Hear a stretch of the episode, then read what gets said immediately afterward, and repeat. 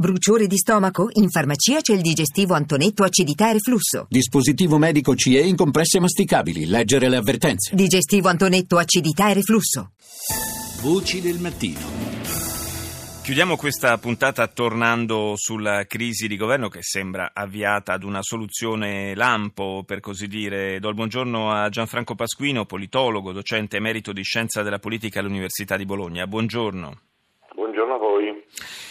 Questo incarico, questo mandato a eh, Paolo Gentiloni di formare il nuovo governo, secondo lei Pasquino eh, va verso una eh, scontata fiducia oppure c'è qualche incognita? No, io credo che la fiducia sia scontata. Gentiloni è al tempo stesso il candidato del Presidente della Repubblica, ma anche quello di Renzi che aveva fatto le sue consultazioni parallele a Palazzo Chigi, rappresenta sostanzialmente la continuità e in un certo senso è persino giusto così. Il Partito Democratico ha la maggioranza assoluta molto ampia alla Camera dei Deputati grazie al premio in seggi del, della legge elettorale e doveva dunque esprimere lui il candidato alla carica della Presidenza del, del Consiglio, ci è riuscito e adesso resta da vedere se quella maggioranza non diventa persino più ampia nella misura in cui i verdiniani hanno già annunciato il loro sostegno. Sì, sembra, sembra scontato eh, l'ingresso di Ala nella maggioranza con anche almeno, almeno un ministero.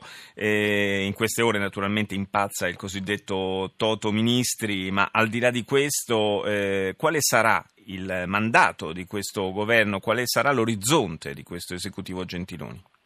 Ma io sto eh, spesso alle parole di, dell'ex Presidente del Consiglio che diceva che la legislatura sarebbe finita nel febbraio-marzo del 2018. Mm. Spero che con Gentiloni abbiano parlato anche di questo. Ci sono dei problemi urgenti, uno dei quali naturalmente è il Monte dei Paschi di Siena e il secondo è una nuova legge elettorale, altrimenti non si va da nessuna parte.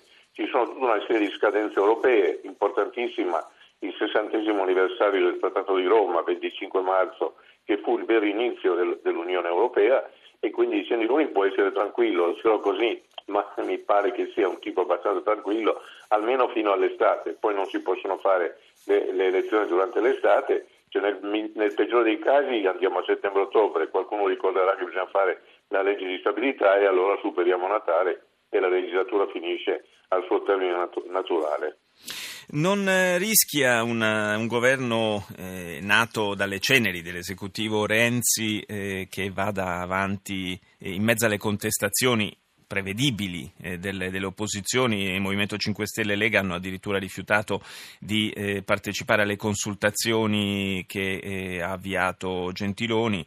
Eh, dicevo, non rischia una, eh, una situazione di questo tipo di logorare il Partito Democratico in vista poi delle elezioni successive?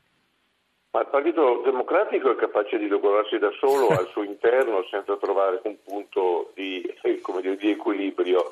Eh, io credo che sanno che non debbono però logorarsi e quindi immagino che daranno un sostegno tutti al, al governo di un esponente del loro partito. Poi sappiamo che la politica italiana presenta ostacoli, inciampi un po' da tutte le parti, però è nell'interesse di Renzi e nell'interesse di, di Gentiloni che il governo funzioni perché alla fine quella è la carta di, eh, di, da visita che presenteranno gli elettori quando ci saranno le elezioni e quindi se sono razionali ridurranno il tasso di conflittualità interna e consentiranno, se così vogliono, un buon, un buon dibattito precongressuale e poi la, la scelta eventuale del nuovo segretario.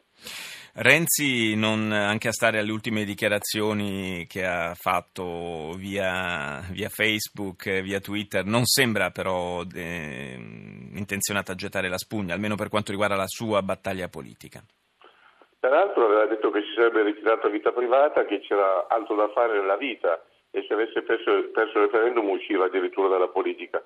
Prendo atto che adesso invece cerca di rientrarvi in maniera molto incattivita, cioè noi credo abbiamo tutti di fronte ancora alla scena in cui Letta dà consegna gelidamente la campanellina sì. a Renzi e a Renzi addirittura se ne va via in questo, in questo modo così, come dire, cattivo e alla fine così vendicativo, però non, non è credo nel, nel, suo interesse questo e ad ogni buon conto naturalmente sono scelte personali, eh, vedremo in che tipo di, fra l'altro sembra che non si presenterà neanche alla direzione di oggi. Mm eh, se vuole tenere insieme il partito naturalmente dovrebbe assumere un altro atteggiamento, a meno che abbia già deciso di andare verso la costruzione di un partito della nazione e questo lo vedremo anche da, dal tipo di ministero che, come diceva giustamente lei, verrà probabilmente dato ai Verdignani.